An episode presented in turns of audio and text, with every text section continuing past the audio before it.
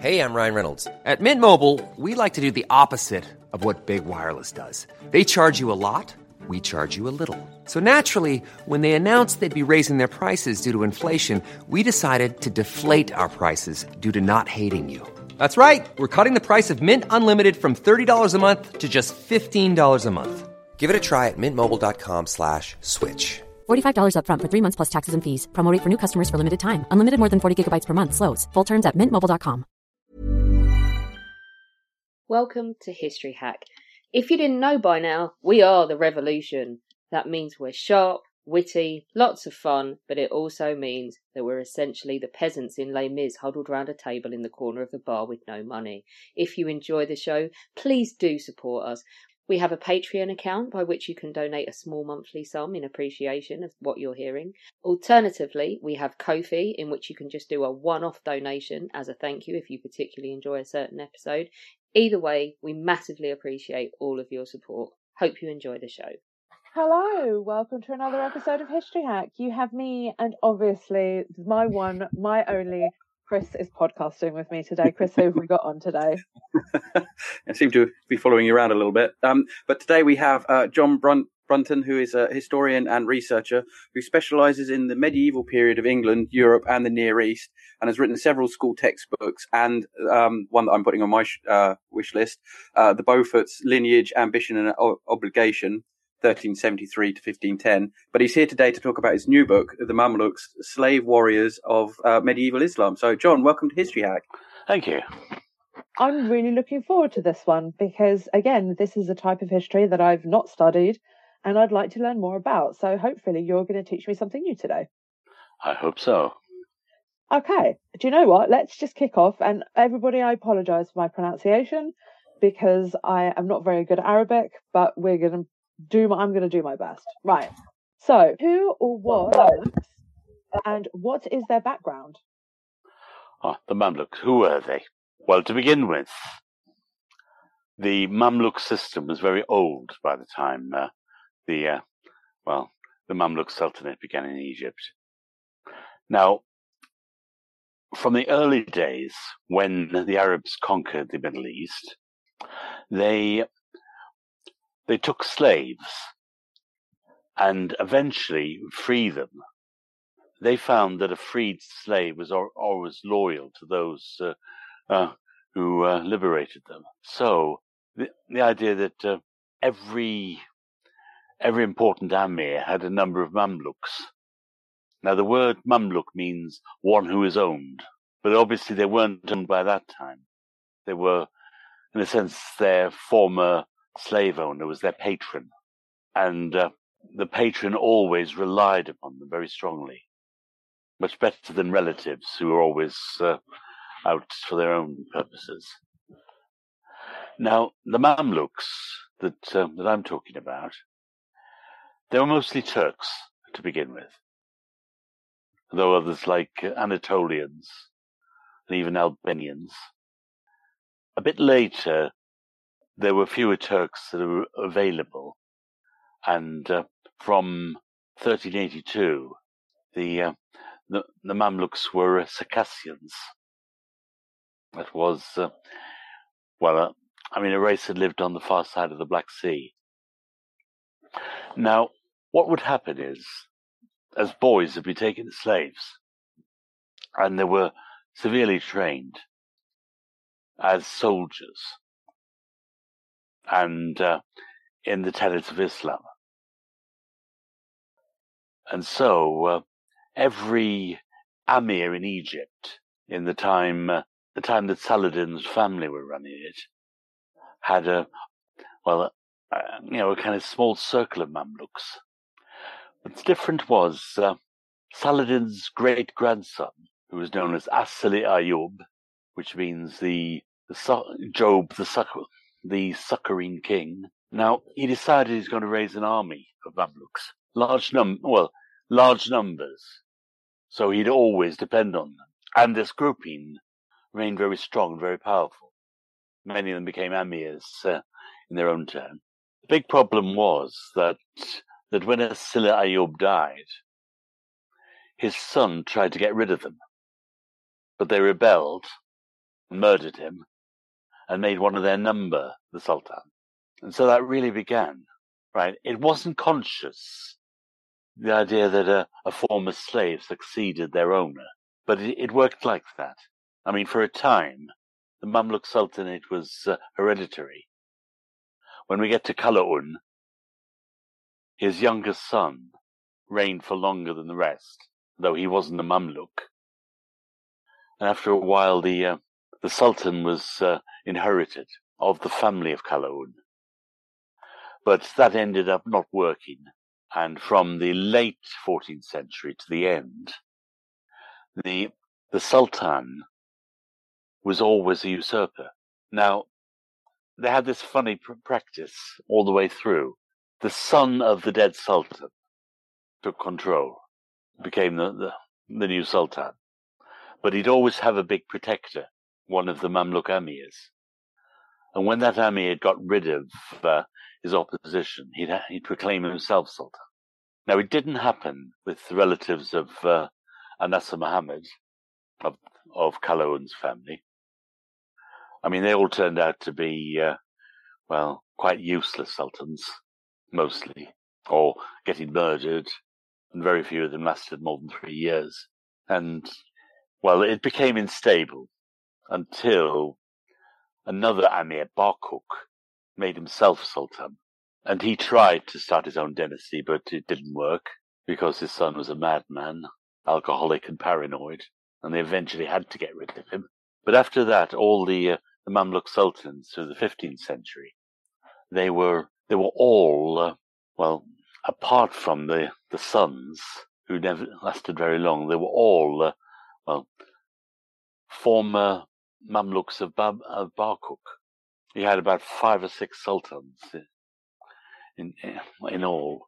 And then then one of them was uh, he reigned for a long time, and he had uh, he had five sultans following him, which finally takes it up to the end of the sultanate. So we just sort of zoom in a little bit. There's a, a decade between 1250 and 1260, which is really quite eventful for for the Mamluks, isn't it? Yes, certainly. Yeah.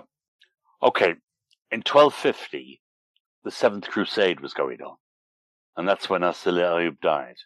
But his Mamluks succeeded, in fact, took the entire Crusading army prisoner, including King Louis IX of France, who was later known as Saint Louis. But uh, they had trouble with Turan Shah and killed him. They had a lot of trouble to begin with when Aybak, the first Mamluk Sultan, tried to get rid of the other emirs and many of them were driven into exile. But a little bit after that, there, there was a problem with the Mongols. Now, at this time, the Mongols decided they were going to conquer the rest of the world. So they, they sent a large army into the Middle East. And of course, uh, everybody thought it was suicidal to resist the Mongols. They either said, you submit straight away, or we'll, well, we'll put you to death in the most atrocious manner possible. Best not go into details there. But they destroyed the eastern part of the Islamic world. They destroyed Baghdad. They killed the Caliph by wrapping him in a carpet and trampling him. And then they're on their way to, towards Syria. Now, the latest uh, Mamluk Sultan, Qutuz, he decided to call back the, uh, the Mamluks in uh, exile and formed a great army, including the most important one, Baybars of Bundukdari. Now, in 1260, the uh, Islamic army actually defeated the Mongols. Nobody believed it could be done. It was mostly because it was a, a screening force. He'd, you know, the, the general had uh, pulled back some of his troops and went off to try and contest the uh, succession to the Mongol Khanate. But it was a big psychological victory at Ain Jalut, which is uh, which means Goliath Spring, which is in Palestine, and they re you know they destroyed the the Mongol army and they gained control of Syria as a result of it. They came to Damascus and Aleppo and some of the great cities, the ones which uh, Saladin's uh, well relatives uh, were still running. Now Baybars gained control of, of Syria, but he noticed that uh, the Sultan was not giving him any governorates. and he realized that he'll probably be executed uh, as soon as they were back in uh, Cairo. And so he plotted and killed Qutuz and made himself sultan. And of course, Baybars uh, he was, it was said he was the best of the sultans. I mean, he was the most powerful, most able, highly energetic. He used to, you know, he was constantly inspecting the troops, constantly uh, cracking down on alcoholism and the use of hashish and so on, and prostitution. He was a very strong, well, strict Muslim, and also one of the great generals. It was him that began the end of the Crusader states. You know, the states that the, uh, well, the states which the, the European Christians had created at the end of the 11th century. You know, admittedly they were much smaller, but he then started his, uh, his set of campaigns and he gradually uh, broke him down, took the cities, the castles. of course, it was Kalawun that completed it. I mean, he did many things. He made uh, he made the Mamluk Sultanate a very powerful state, which was Egypt and well, the Levantine region that we call Greater Syria. So, John, I've, I'm going to completely and utterly butcher the next question. So you're going to have to help me out here. Right. So, how did the Baybars yeah. No. Okay, and I can't pronounce the re- the rest of it, but I'm gonna let you do yeah. that. Um, how did the region, uh, again, how did they save what was left of the Islam- Islamic civilization at this point? Well, for a start, the Mongols had not uh, got to the point of uh, destroying Syria. But the eastern part, which is Baghdad and so on, I mean, that was destroyed. But as a matter of fact, uh, the Caliph had a relative who uh, who escaped to Egypt. And Baybars uh, recognized him as the, the caliph, but kept him on a very tight rein. Officially, the caliph was the sovereign ruler, but it was Baybars that carried on ruling in his name. So it was a, it was a kind of legal fiction. But, I mean, you could definitely say that Islamic civilization flourished under the Mamluks. You could say that uh, some of the most amazing buildings at that time were raised, many of which still stand. And scholarship carried on. You know, Baybars made sure that Al Azhar University uh, got its new lease of life. And some of the great scholars, they lived under the uh, the Mamluks' protection. There's one that I think the West has never heard of, but should. It's Ibn Khaldun, who was the first person who may well try to make sense of history. Uh, uh, he was a Moroccan and uh, he escaped to Egypt, and uh, he did quite well as a religious leader. I mean, there were a lot of uh, changes. I mean, he well, Kalawun built uh, built a great hospital for everybody called the Maristan. I mean, that's got to be something good, though, right? Building a hospital for everybody. Yes, I mean that was some that was un, well, something which wasn't known very much at the time.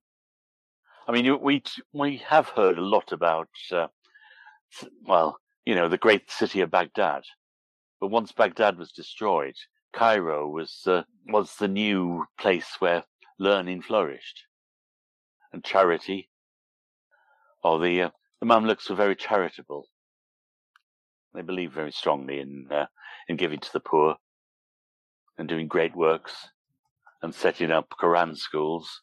And as a matter of fact, there's a lot of drinking fountains that uh, Mamluk emirs uh, had built in Cairo. I mean, see, Cairo is definitely this, uh, well, the stamp of uh, the Mamluks on them.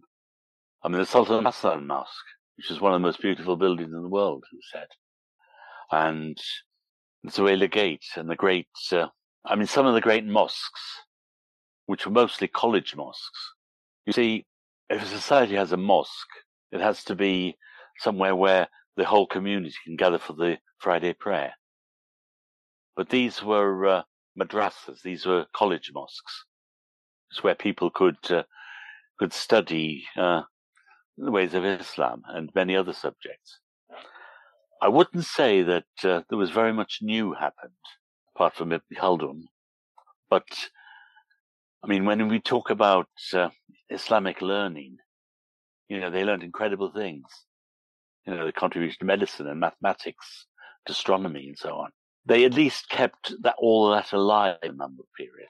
It's just that even though it, there weren't too many advances, well, Islamic learning, art and culture actually survived despite the Mongols.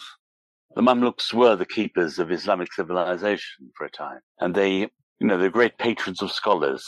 And, uh, well, I mean, their college mosques were very useful for, uh, for promoting learning. I'm just wondering, before I move on to the next question, we were, you, we were saying about people that in the West we haven't heard of and advances that they that were made that we, we probably haven't heard of. Is that sort of to do with because um, uh, obviously there was a with the culture war between the the Christian Crusaders and the sort of Near East um, Muslims? Was it big sort of a religious thing that our Crusaders that didn't bring that information back to Europe, so we never really learned about it? Well, I mean, to begin with, the Crusades uh, brought quite a lot to Europe in their time.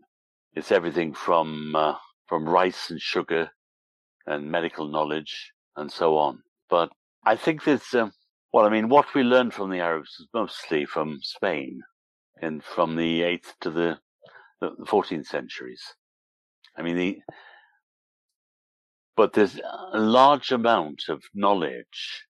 Well, it, you couldn't really access it anywhere other than uh, the Mamluk uh, Sultanate. So I think, well, I mean, as I quote Ibn Khaldun, I mean, if historians had got hold of his works in a readable language, history would have advanced considerably at an early stage. We're talking, we're doing a lot of talking today, and I'm going to, Chris keeps getting us back off track. I'm going to get us back on track with the questions. Yeah. So you've got a period of uh, usurpation, if I've said that word correctly, because my pronunciation's out the window today. Because you mentioned earlier you had sultan to sultan to, uh, and it just kept constantly changing. But what changes with with Kalawan and his heirs? Does it actually improve rather than going from one leader to another? Well, in some cases it did. I mean, Kalawan, uh, well, he disposed of Baybars as sons and then made himself sultan for 10 years. His eldest son was not very successful, though though he was a very warlike uh, sultan. But uh, his youngest son, he got well, he got to be sultan at the age of nine, mostly because the amirs uh, needed somebody as their uh, their figurehead. But yes, he was actually overthrown twice. I mean, his uh, well, after about two or three years, one of the one of the other Mamluk amirs, Kitburga, took his place, and then he was driven out by another one called Lajin. But after Lajin had been got rid of, the uh, you know the reign, you know, the powerful amirs decided to bring Anasir Muhammad back, though he was about fourteen by this time, and and they uh, the two of them, Salah and Baybars II, controlled him and couldn't quite uh, work with each other. But in the end, he was forced to abdicate, and the, the second Baybars, known as Baybars Rajash Nakir, the taster, for his position in the, the court, yeah, I mean, he was sultan for a year, but at this point, Anasir came back, and he reigned for, I think, uh, 31 years after that. And he was, well, I think he was about 19 by the, by the time he came. But then he, uh, well, he produced a very stable society. The better part of it was that the Mongol uh, threat had uh, more or less disappeared. And there's very little, uh, well, actual fighting. But he, well, it was a time that people felt that society was stable and they invested in all kinds of projects. And they, well, I mean, he built a, a great canal to Alexandria with irrigation schemes similar to that and he did. Uh, I mean, he was the the stable sultan. Of course, he reigned longer than anybody else, and he had few enemies. But but it's when he died that uh, that was the problem. You see, they went through about 12 sultans, mean, his sons and his grandsons and his great grandson and so on. And at this time, uh, it was mostly the amirs uh, trying to control each one. And very often get getting rid of some child sultans when they became difficult to control. Sultan Hassan was one, and he's the one that built the Great Mosque. But there were all kinds of problems. Plague, it reduced uh, the population and wrecked the economy. And the others were, well, there was an attempt at uh, the king of Cyprus who uh, who decided he was going to crusade and invaded Alexandria. So there was a lot of problems. And in fact, one of the strangest uh, events was that uh, that one Amir's Mamluks turned against him, which at this point included Barkuk. It went on for a bit, and then Barkuk said, I should be the Sultan. Ryan Reynolds here from Mint Mobile. With the price of just about everything going up during inflation, we thought we'd bring our prices down. So to help us, we brought in a reverse auctioneer, which is apparently a thing. Mint Mobile unlimited premium wireless. Ready to get 30, 30, bit to get 30, bit to get 20, 20, 20, bit to get 20, 20, bit to get 15, 15, 15, 15 just 15 bucks a month. So, Give it a try at mintmobile.com slash switch. $45 up front for three months plus taxes and fees. Promo rate for new customers for limited time. Unlimited more than 40 gigabytes per month. Slows. Full terms at mintmobile.com. Many of us have those stubborn pounds that seem impossible to lose, no matter how good we eat or how hard we work out. My solution is PlushCare. PlushCare is a leading telehealth provider with doctors who are there for you day and night to partner with you in your weight loss journey. They can prescribe FDA-approved weight loss medications like Wegovy and Zepbound for those who qualify. Plus, they accept most insurance plans. To get started, visit plushcare.com slash weight loss. That's plushcare.com slash weight loss. And he was the first Circassian to be a sultan. And it, was a kind of different phase of uh, the Mamluk Sultanate. You know, it was mostly after one of the one of the sultans died, his son would reign for a short time. Then the powerful Amir would uh, finally remove him and be the sultan himself. Some of them were quite good. I mean, you might even well, I don't know if you ever heard of some like Sheikh and Barsbay. No, no, most people don't. No, tell us a little bit more. Well, okay. You might, you prob- might as well look. You've mentioned it. You might as well continue. Uh, okay. Now, when Barkuk died, his son Faraj, the alcoholic paranoid one, you know, he ended up, uh, well, capturing amirs that uh, he suspected of trying to get rid of him and having them executed, although some of them were actually at it. But they turned again, but one of the amirs, Sheikh, who ruled about the beginning of the uh, the 15th century, he remained loyal until Faraj turned on him. And Faraj, uh, Faraj was captured. In fact, only Sheikh was the one who voted not to have him executed. Sheikh did quite well, even though he started uh, military campaigns into uh, to Anatolia, which is now, now the eastern part of Turkey, and that brought him new enemies. I mean, there's a long puzzling sequence of the black sheep Turks and the white sheep Turks, at different times, and then eventually, in the middle of the uh, the 15th century, there was a new power called the Ottomans. I think you might have heard of them. Right, the Ottoman Turks, they were rising in power, and at times they cooperated with the Mamluks, and other times uh, they fought them. There was another Mongol threat as well. I don't know if you've heard of Tamerlane. Uh, Chris Marlowe wrote a play about him once. Chris, Chris might have. I think Chris knows more about I- this than I do, don't you, Chris? Yeah, I I have. I have heard of Tamerlane. I can't go into too much detail, but we did um, did some interviews uh, back uh, back beginning of the year about uh, the Mongols in the region, and Tamerlane came up quite a bit. Yes. Well, Timur the Lame. Well, okay, I mean, it was a European name, Tamerlane. But, yeah, he, he invaded Syria, destroyed Damascus, but he didn't go on to conquer Ta- Cairo. He went off uh, to fight the Mongol, the, the Ottomans instead. And a few years later, he decided to go and conquer China and uh, died on the way. But at that time, well, Syria was devastated. You know, they didn't. They, nobody was. Uh, nobody dared till the soil.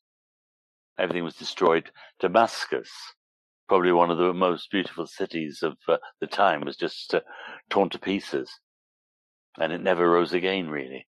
Now, the 15th century is a very bad time for the uh, the Mamluk Sultanate. In fact, devoted a whole chapter on how it began to fall apart. It was in decay. It was even worse when the Portuguese got into uh, the Indian Ocean and disrupted the spice trade. And then later still, the, the Mongols decided that they were going to add the Mamluk Sultanate to their, their conquests. So eventually, now 15, 16, 15, 17, Selim II, the Ottoman Sultan, conquered first Syria, then Egypt. And really, the, uh, the Mamluks couldn't really stand up to it. Some people said it was because the Ottomans had guns and the Mamluks didn't really uh, make much use of them, but it was much more in conventional terms. But really, uh, hmm, I've put it in my book that Nasser Muhammad began the decay of the Mamluk system. I mean, he was no longer as uh, fearful of the Mongols, and he, well, he allowed the uh, the new, uh, well, enslaved boys to live much better, in a sense, have uh, comfortable uh, living arrangements instead of the ways that, uh, well, the early Mamluks, who were they practically lived in a very Spartan manner, which turned them into very powerful, very hardy warriors. But in the end, he kind of softened the whole thing. And I think in the middle of the 15th century, uh, all of the uh, restrictions on on training Mamluks were, were lifted. So they weren't exactly uh, as powerful warriors. Not so much hardy. They didn't really, uh, you know, they weren't the uh, the powerful warriors that they were before. And of course, the Circassians tended to bring their relatives over and make uh, make them senior amirs and lead armies, or give positions of amirs to the uh, well the sultan's household when they hadn't had that much military training. So they weren't the Mamluks of the 15th century weren't as able as uh, as before. And then, of course, the Ottomans came, and the Ottomans were the the rising power at the time. And in the end, they conquered Egypt completely and hanged the last Mamluk Sultan. I was just going to ask that, that because they're um, obviously a military caste, and history tells us that military castes are never very, very good at uh, administering their empires. How, how were the Mamluks administering their, their empire? Well, that's, I mean, that's a well known point. I think they had a very effective uh, civil administration. I know that, uh, well, they, they divided the people in government. There were the men of the sword, which were the Mamluks themselves, the men of the pen, who worked as scri- scribes and officials, and the men of the turban, who were religious leaders. Now, the men of the pen were native Egyptians. They had uh, very rigorous training as scribes. You know, they well, the most senior was the wazir or vizier, who was uh, usually an Egyptian, and the civilian elite were the well, the best administrators. The trouble was the Mamluks tended to interfere with the government quite a lot. They tend, well, towards the end, they they might even farm out offices to, uh, well, to the, well, to, to amirs who were not as, uh, well, who were in fact more keen on ma- making money out of them than running them efficiently. But on the whole, the, uh, the Mamluk Sultanate was very well run in terms of the, well, the civil service. So, moving on to talking about the regular soldiers really. Yeah. How do they actually administer uh, the Mamluk state? Where, I mean, how does all of this fit in? Ah, well, to begin with, all of the Mamluks had, uh, well, had fiefdoms in the same way as Europe, but like knights. You know, they had the income from a, well, from an estate in Egypt or Syria. The difference was that they weren't allowed to, to build large uh, possessions.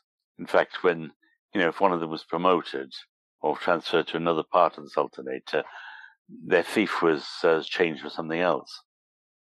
And the other one was that they weren't hereditary.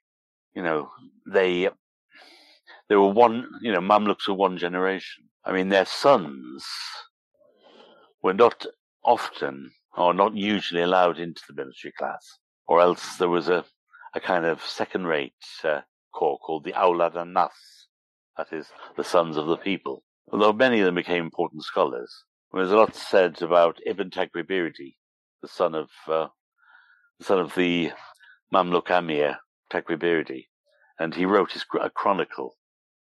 So we know a lot about uh, what happened during the uh, well the 15th century from him. But um, it was a one generation only.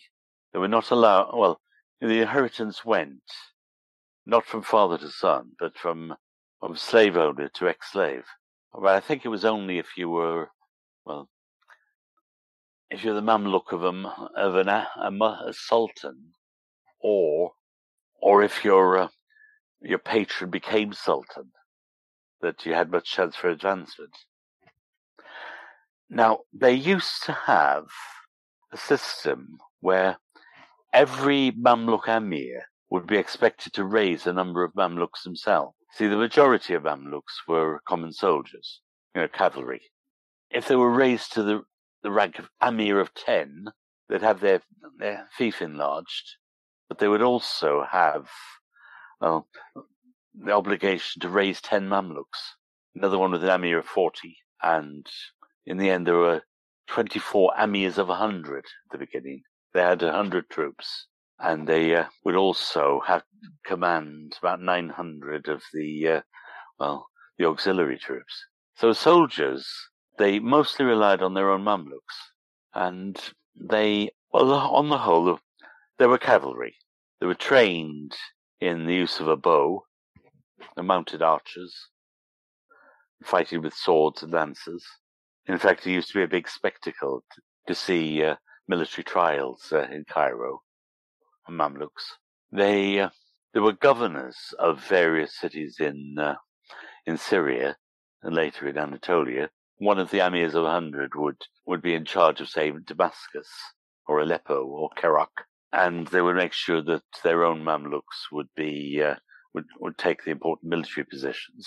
Kalawun developed a system where he had one of the senior amirs as uh, military commanders of these places, and he would also have his own nominee as commander of the citadel, of the castle, in order to keep them uh, in check. But I think that system probably broke down eventually. It's all personalities. Well, it was Baybars, Kalawun, Anasir Muhammad, later Barkuk, perhaps. I mean, they were very powerful, energetic rulers. They paid attention to detail, but they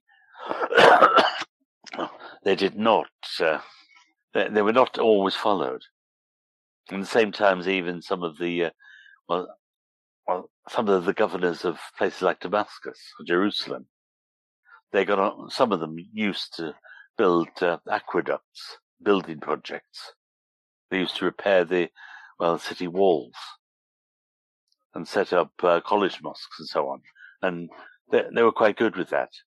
But very often they would be removed or died and they, well, and the next one might not be as meticulous. And so a lot of the, uh, the good work was very often lost. There was one big problem that the Mamluks had. They weren't very good when they put to sea. I mean, there were attempts to conquer Cyprus for quite a long time. But even when Peter of Cyprus invaded in 1365, I mean, they started a fleet, but then there was a, a Mamluks rebellion, and it didn't happen, and they tried several times. And the Cypriots, and in fact, some of the sea-born crusaders used to uh, to attack uh, Mamluk cities. And then in the end, Barsbay decided he would uh, he would mount uh, an invasion of Cyprus. So for a time, the king of Cyprus was uh, was under the tutelage of the Mamluk sultans. But uh, I don't think that. Well, they eventually lost. Yeah, um, not some of the great land army because uh, the Mongols had the same problem when they tried to go to sea to go against Japan. The the the fleets just weren't weren't any good either. I think if you're a dedicated land army, to, trying to become a naval power is always a bit problematic. Yes, I think the Mamluks felt a bit lost without their horses. well, well, there were attempts. I mean, Mm.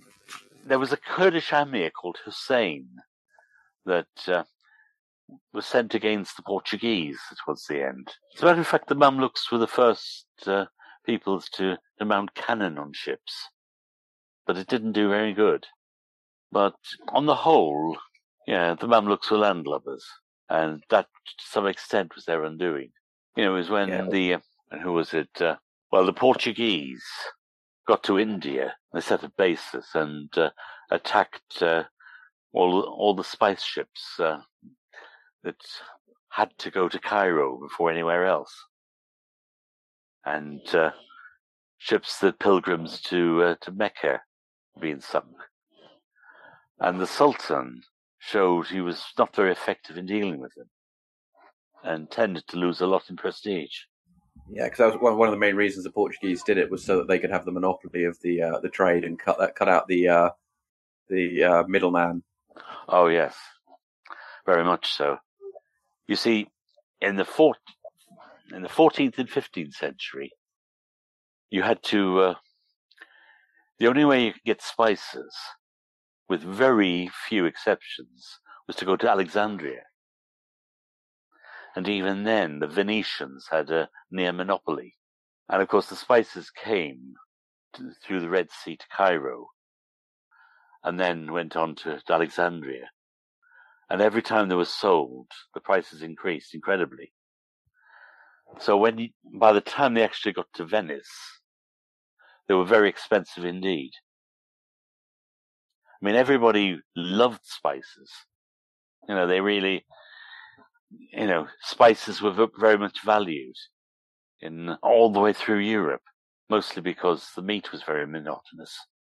But uh, I had thought about it when when I was in Cairo. No, not Cairo. I was in Istanbul. I mean, they were selling large amounts of spices. These were very much prized. I've still got a big bag of cumin that uh, I've been using ever since, and a very small amount of saffron, which at the time used to be more expensive than gold.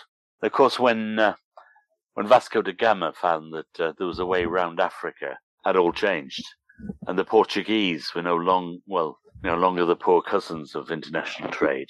They captured the the spice trade. Uh, I, I fear we're losing Lena to all, all the talk of boats. She's not a big fan of uh, naval or maritime history, so I'm uh, Right. really cool it there. But um, thanks very much for um, coming on and talking to us about this. Has been uh, something that I, I didn't know that much about. Um, but um, could you just remind everyone uh, the title of your book and uh, when it's due out? Right, okay. The book is called uh, The Mamluks Slave Warriors of Medieval Islam by John Brunton. I think it comes out in nine days' time. We'll um we'll try and uh, try and get the book on our um, online bookshop as well, so that um with every sale the podcast gets a small amount of money, and then you will get more money as an author than if it goes Mm. through a, a popular rainforest named website that I'm not allowed to mention for legal reasons. Everyone knows who I mean. Yeah. okay. Otherwise, I'm glad to see it published. I've held it Yeah. for such a long time. But yeah. Our incredible guests give us 45 minutes of their time to join us and talk about their work or their new book. This is just a small taster. As a result, we have launched our very own bookshop on bookshop.org, where you can find our guests' latest books, you can support them, and you can support us on History Hack. 10% of every sale via our bookshop supports the podcast and allows us to keep going and bring you more top of the line guests. You can find our bookshop at bookshop.org forward slash shop forward slash history hack or search for us in the shop section. Thank you so much for your continued support.